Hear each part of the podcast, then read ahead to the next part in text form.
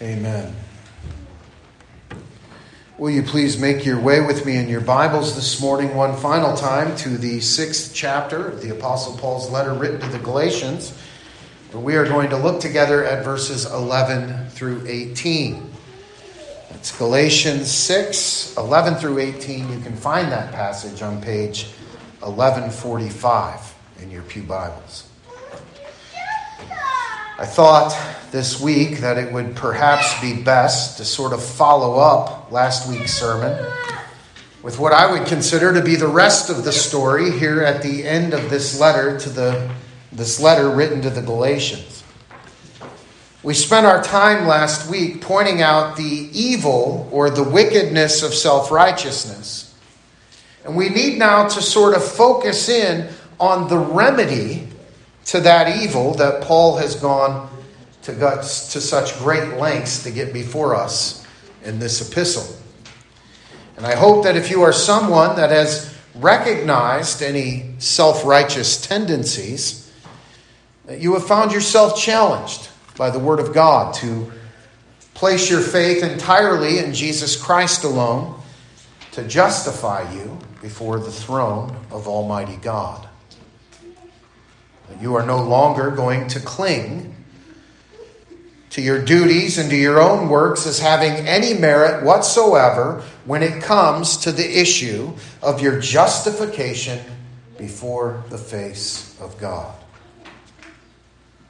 Beloved, we are saved by faith alone, in Jesus Christ alone, solely by the grace of Almighty God alone and not because of anything righteous in and of ourselves. And it's important that we believe that because we will get the Christian life entirely wrong. The truth is, we have nothing to boast of in our salvation. When it comes to keeping the law, the very best of us on our very best days still fall miserably short of following the law enough, of even coming close to keeping it as it demands perfectly. We are in our very natures corrupt. We are depraved, fallen in our father Adam, and because of our condition, it is impossible for us to properly keep the law. So we must rely on another who is able and willing and capable to keep it for us. We have to place our hearty trust in the Lord Jesus Christ, who came and lived and was found in the eyes of the holy law of God to be blameless and who willingly went to the cross where he suffered and endured the very wrath of Almighty God being poured out upon him for our sin. He died, he rose again, and he now sits at the right hand of the Father making intercession for those of us who truly belong to the household of faith. Those of us who have been called and made into the glorious bride of the Lord Jesus Christ. So it is by the grace of God that we have been saved, and it is not by our own vain attempts to please God with our own supposedly righteous behavior. And I know you're probably saying, we know, right? We say it all the time. All the time. And yet, as I mention almost every week, I think if I were to go around the church and I were to ask the question, what is it that justifies you before God? I have almost no doubt that all of us, or most of us, would give something very, very close to the correct answer. But I also know my own heart to wonder enough to wonder whether we would all mean it with sincerity. The thing that I mention very often from this pulpit is that though we have the witness of the Word of God that self righteousness is evil, that it causes tremendous harm within the people of God, that it is capable of making shipwreck of faith, there can be no doubt that even though we know these things, that it is alive and well in the church of Jesus Christ today. It is undoubtedly causing harm in the church of Jesus Christ. It's the source of much trouble throughout the kingdom of God. It's the source of division. It's the source of leading some to false hope. It turns freedom into bondage. As many are wooed away from the life, death, resurrection, and ascension of the Lord Jesus Christ away from his person and his work, and told to just get to work on cleaning things up. Get to work on your salvation. We see the efforts and the lengths to which the apostle has gone to try and eradicate self righteousness from the church of Jesus Christ.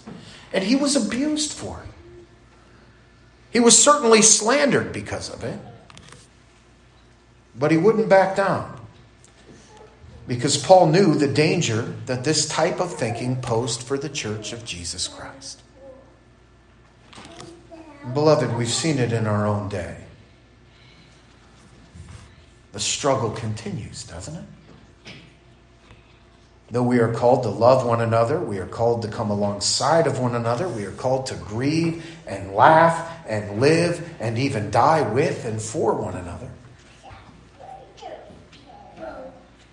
Though we are called a true Christian community, we often remain separated because of self righteousness existing within the body of Jesus Christ throughout the world. You know, I mentioned to you last week that when we truly are of the household of faith, that there is something there is something going on there. Christian community should look a certain way. It should be the place where fingers are only pointed when those who enjoy pointing fingers have taken the time to first point those fingers properly back at themselves. Right? Where the law of God becomes a mirror into my own heart before it becomes a window into my neighbor's. When we all rightly examine our own hearts much more vigorously than we even examine our neighbors, when we are all grieved to see a brother or sister in Christ fall or go into sin and we quickly come alongside of them, hoping and praying for their complete restoration. Longing for the day when we can worship again with that brother or sister, knowing that repentance has been granted by the grace of Almighty God. This is Christian community according to the Word of God. And yet, I want to ask you this morning how recognizable is it to you in your own life? I mean, if we're honest, the church today doesn't really look like this most of the time, does it? Well, why not? What is it that can sort of creep into the church of Jesus Christ and rob us of this kind of loving community? Well, I trust you know that the answer to that question is no different for us than it was in Paul's day. And again, I think we see the importance of this letter to the Galatians. You know, several years ago, I was struck, I mean, absolutely struck by an article that I read in an issue of Tabletalk magazine, and it was written by a, a very well known PCA pastor. And he was dealing with this very letter of Paul to the Galatians, specifically dealing with chapter 2, verse 4, which is talking about the false brothers, the false apostles coming in and spying out the freedom that the church there had in Jesus Christ and doing all that they could in order to lead the Galatians back into the misery of bondage. And he was relating a story from his own time as a pastor when he was going to visit a woman in the hospital that was really on the very brink of death. She was only moments away, in the grips of death. She was a charter member of his church. And she had heard the gospel message, message preached every Sunday for well over half a century. And as this man walked into her hospital room, she looked up at him from her bed with tears streaking down her face. And she asked him something that has haunted him for the 37 years he spent serving in the ministry of the Word. Only hours from death, she looked at her pastor and she said, John, do you really believe that I have done enough to be saved? Undoubtedly, she was looking for comfort from her pastor that perhaps he would set her mind at ease by giving her the assurance and the comfort of knowing that she, in her life, through her effort, through her work, through her sacrifice, had accomplished enough in her long life of Christian service to go to heaven. And the question crushed the heart of this pastor. Because, brothers and sisters in Christ, the only honest answer is no. No. No, you haven't. You haven't done enough. I'm afraid you're still not even close. You will never be able to do enough, to serve enough to be saved. But praise be to God that He, in His wisdom and His mercy, has sent another to stand in our place to receive upon himself the judgment that our sin deserves, and who in turn gives to us his perfect, unflawed, unspotted, necessary, desperately needed righteousness.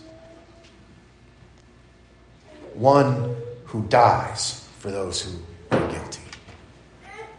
No matter how much you try, no matter how much you fight it, it is by grace alone, through faith alone, in Jesus Christ alone, to the glory of Almighty God alone, that any of us are saved. You will never work hard enough to merit eternal life. That's the clear teaching of the Bible. And so I ask you do you still think this topic is not well worth repeating again and again and again? Do you still not understand why the Apostle Paul goes through these links to make sure that his beloved flock knows the truth of their justification? Do you still think that the Word of God is not speaking to you this morning?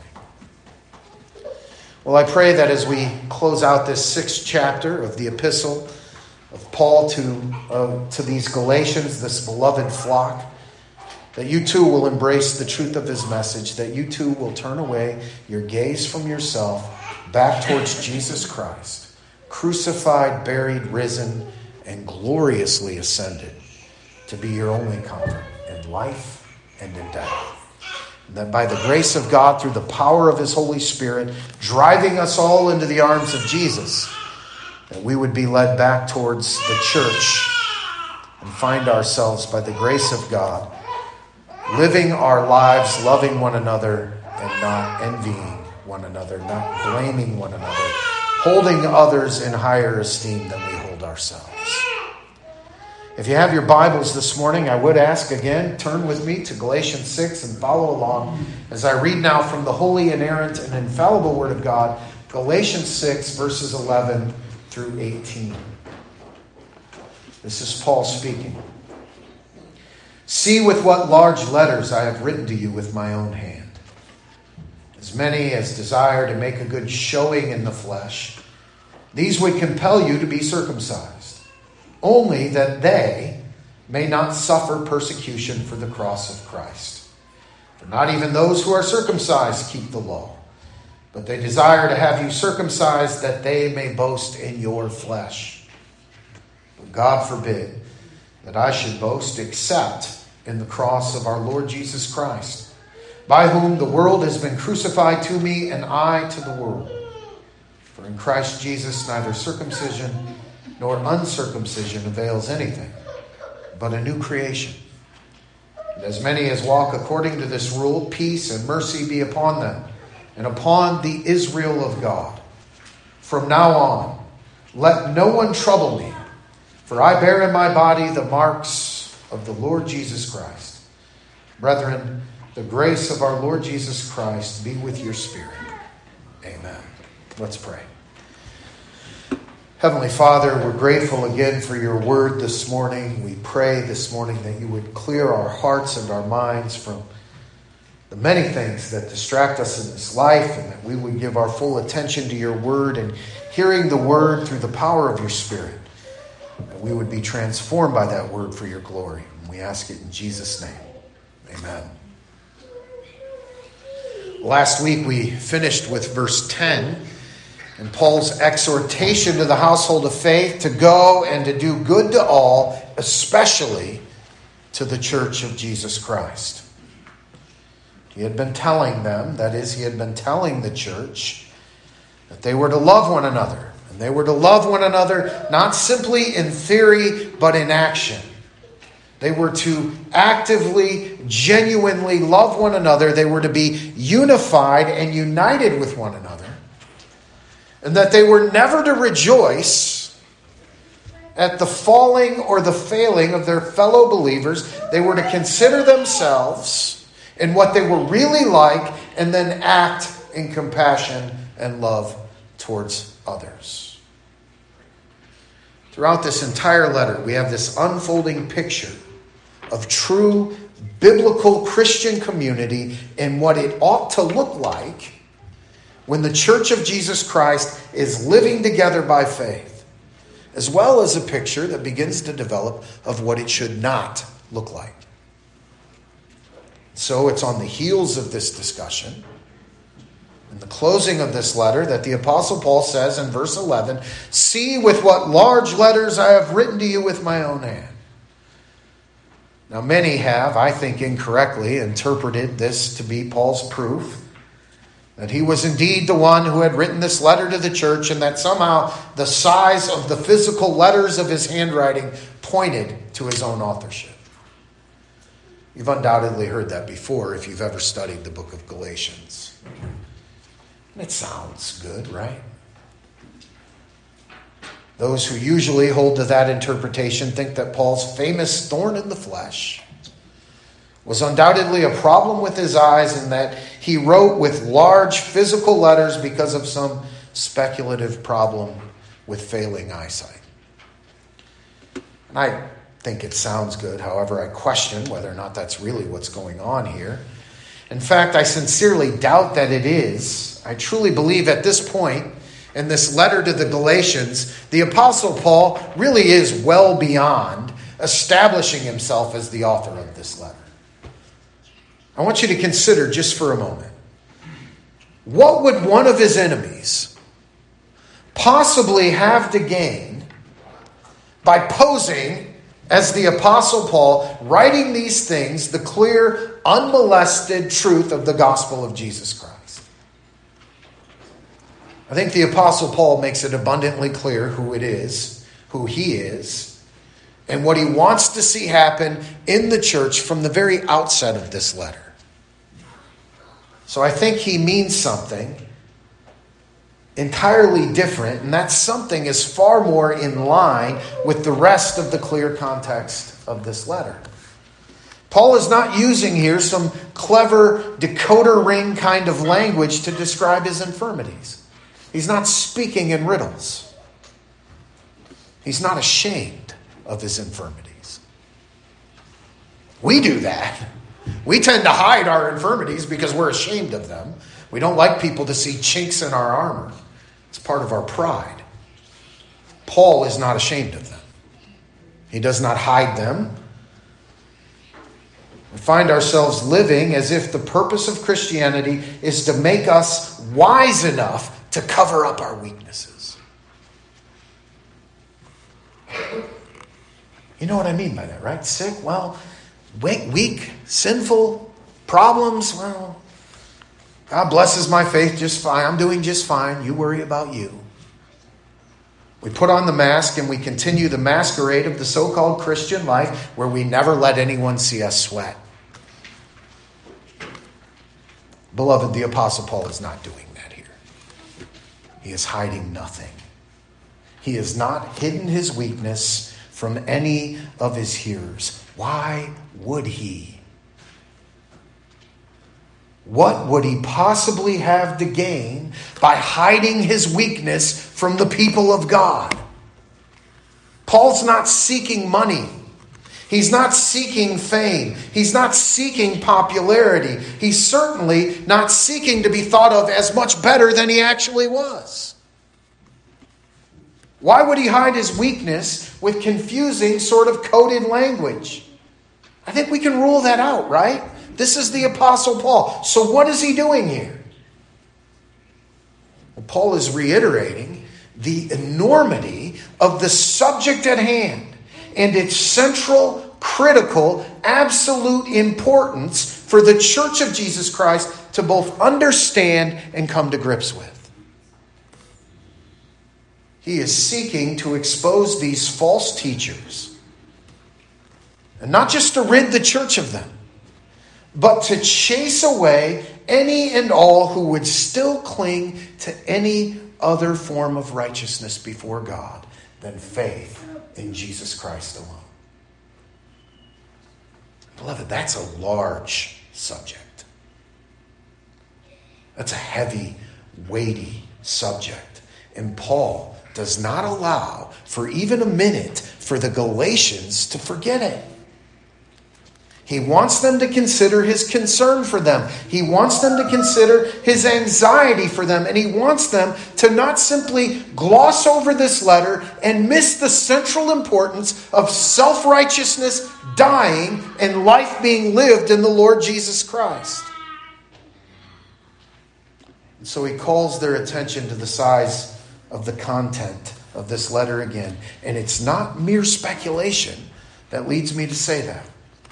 I want you to look for just a moment at what he follows this statement up with in verse 11 and 12. Uh, he follows up verse 11 with verse 12. As many as desire to make a good showing in the flesh, these would compel you to be circumcised, only that they may not suffer persecution for the cross of Jesus Christ.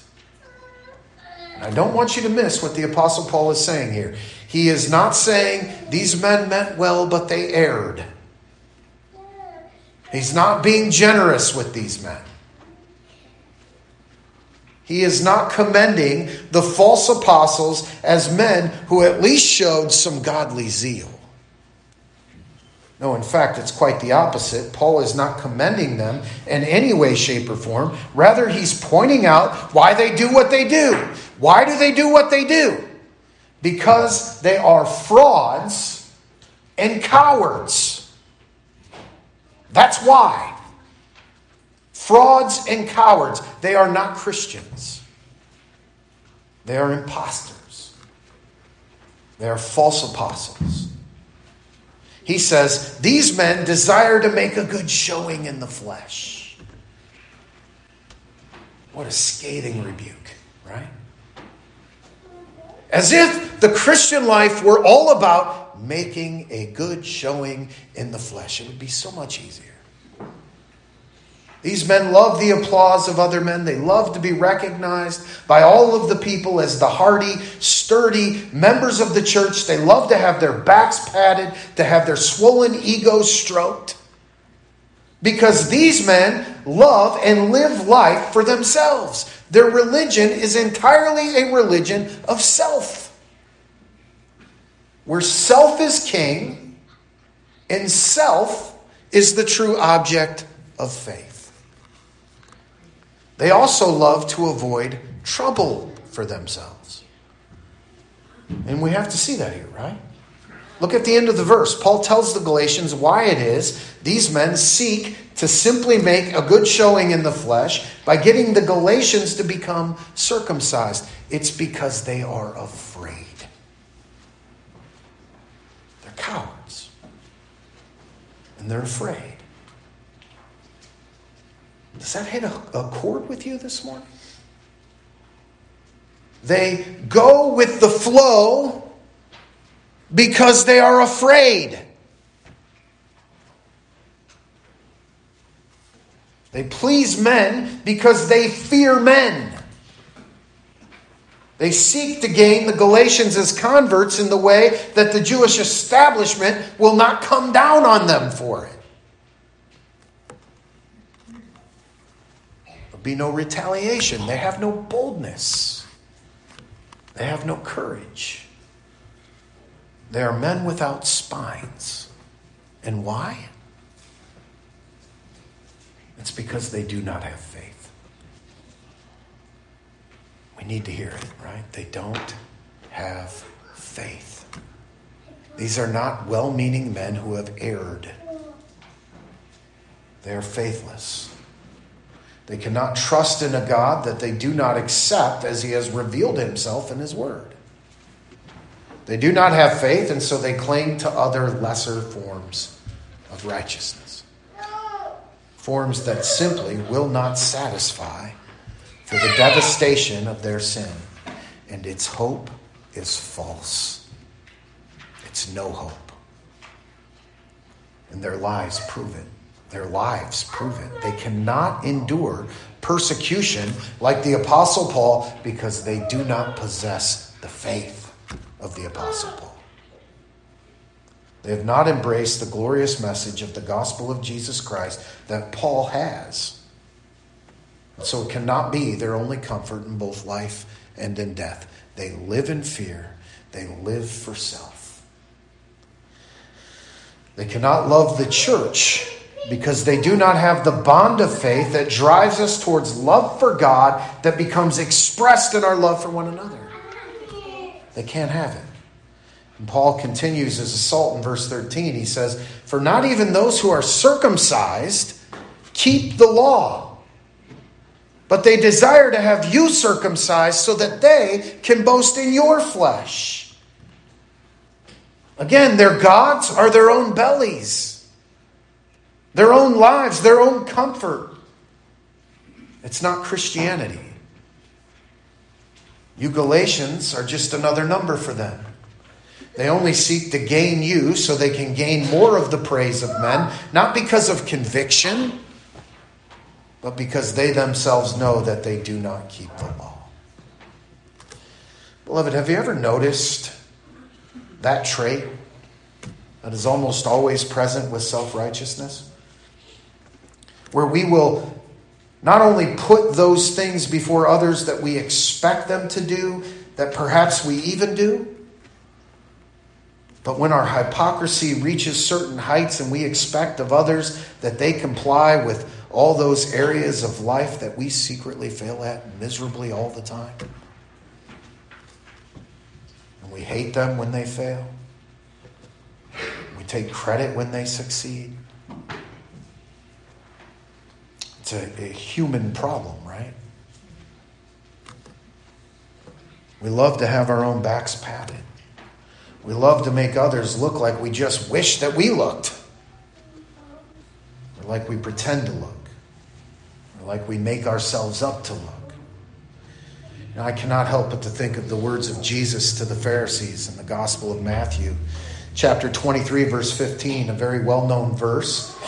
It's in his assault against the wicked self righteousness of the Pharisees. Jesus says to them, Woe to you, scribes and Pharisees, you hypocrites! You travel land and sea to win one proselyte, one follower, and then you make him twice as much a son of hell as yourself. You understand? This is what self righteousness looks like when it is exposed. And, brothers and sisters in Christ, it is our prayer that it will be exposed.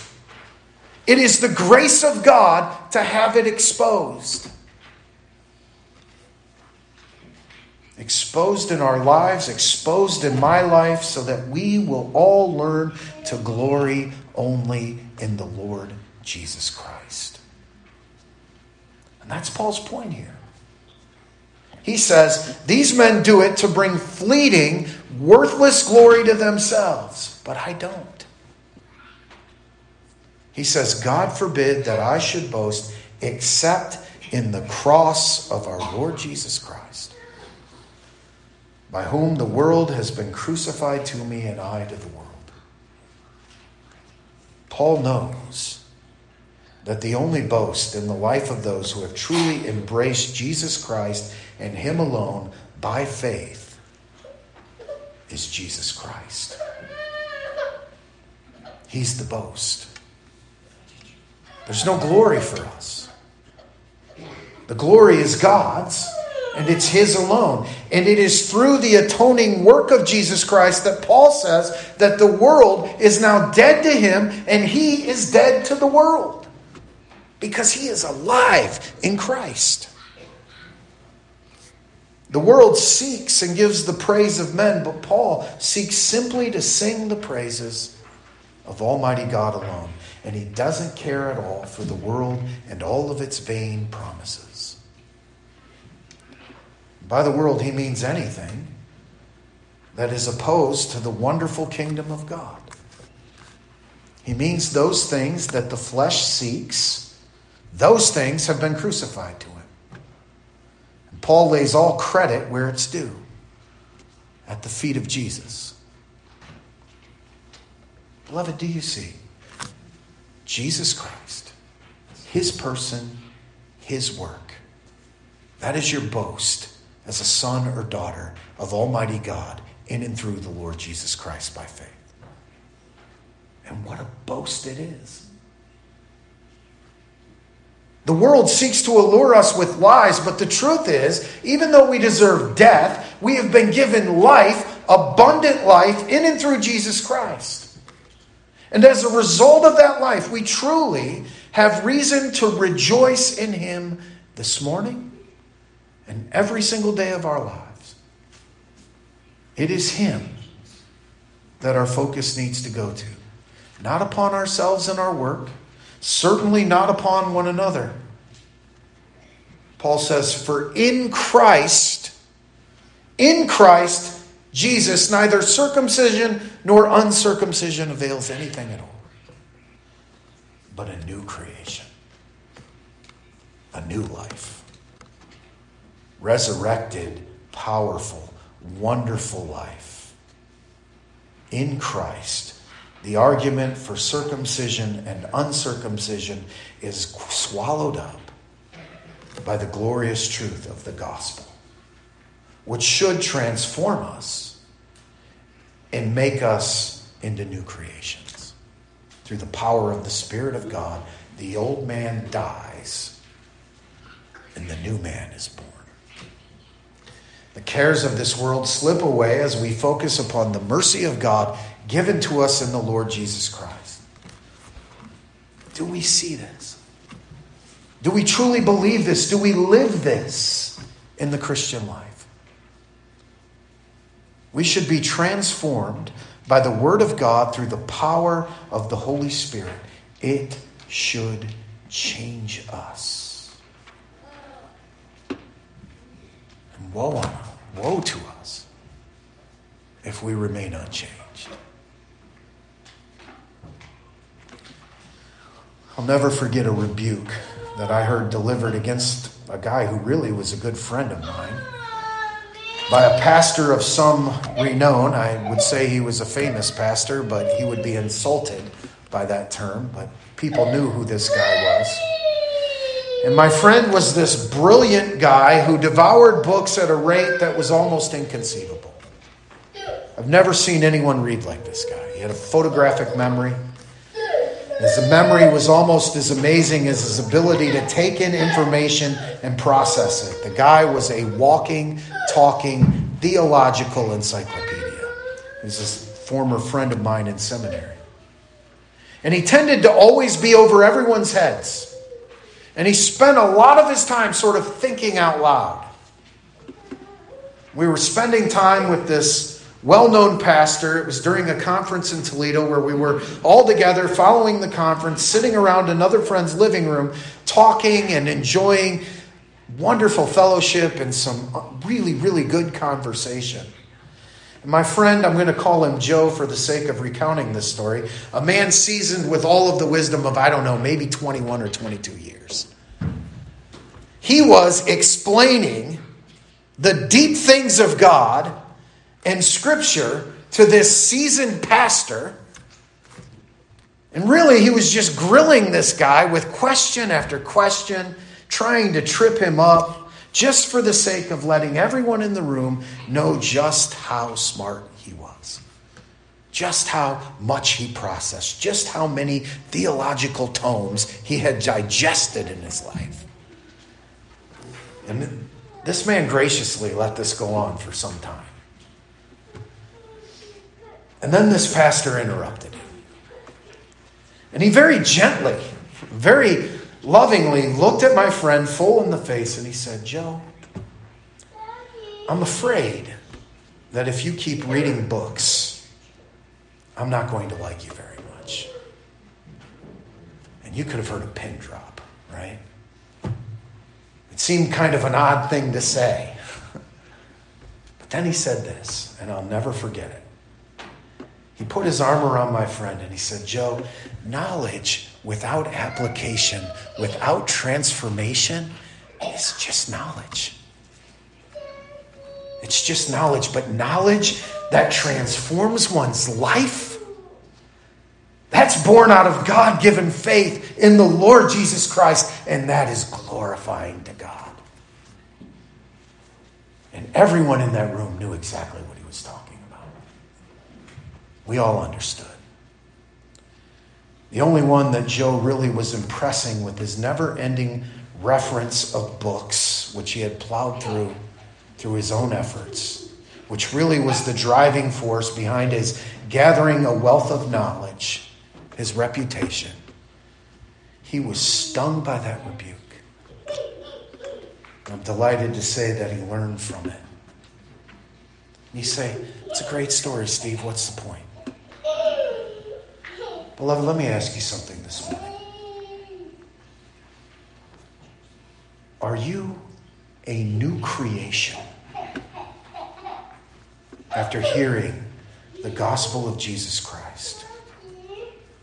Or is it just another thing in a long list of things that you think you know?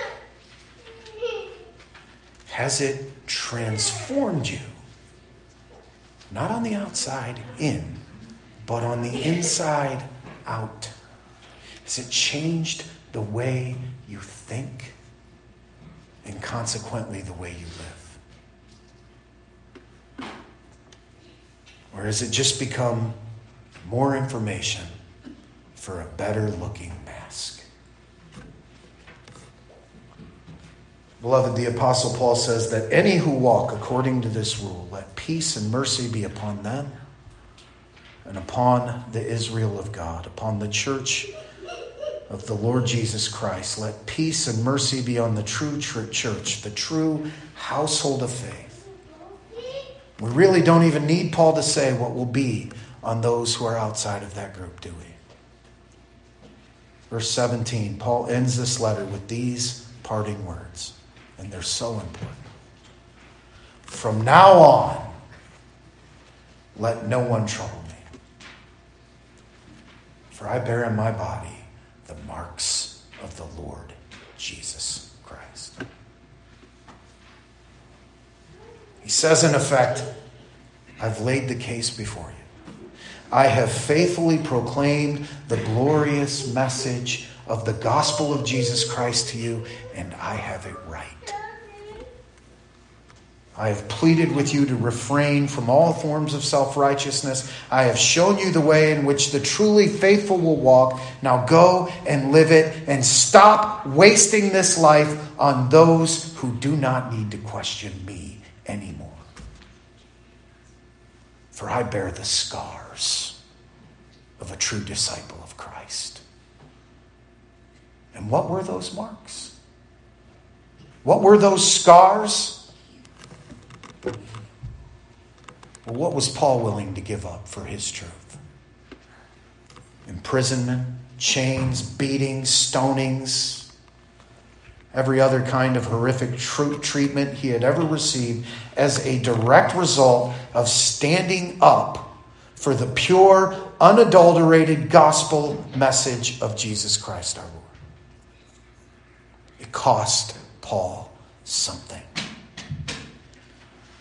But there was nothing on this side of glory that he was unwilling to lay aside for the sake of the gospel.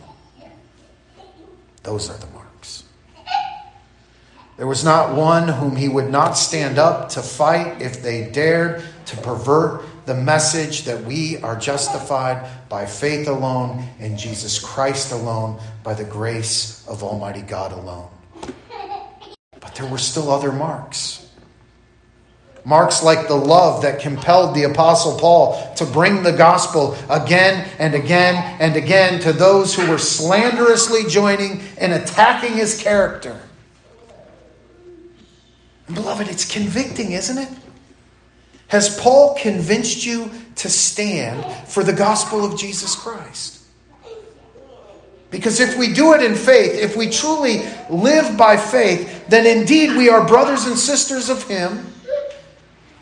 And in Him, in Christ, and He says in verse 18 that if we are brothers and sisters, then we can expect the grace of our Lord Jesus Christ to be with our spirits.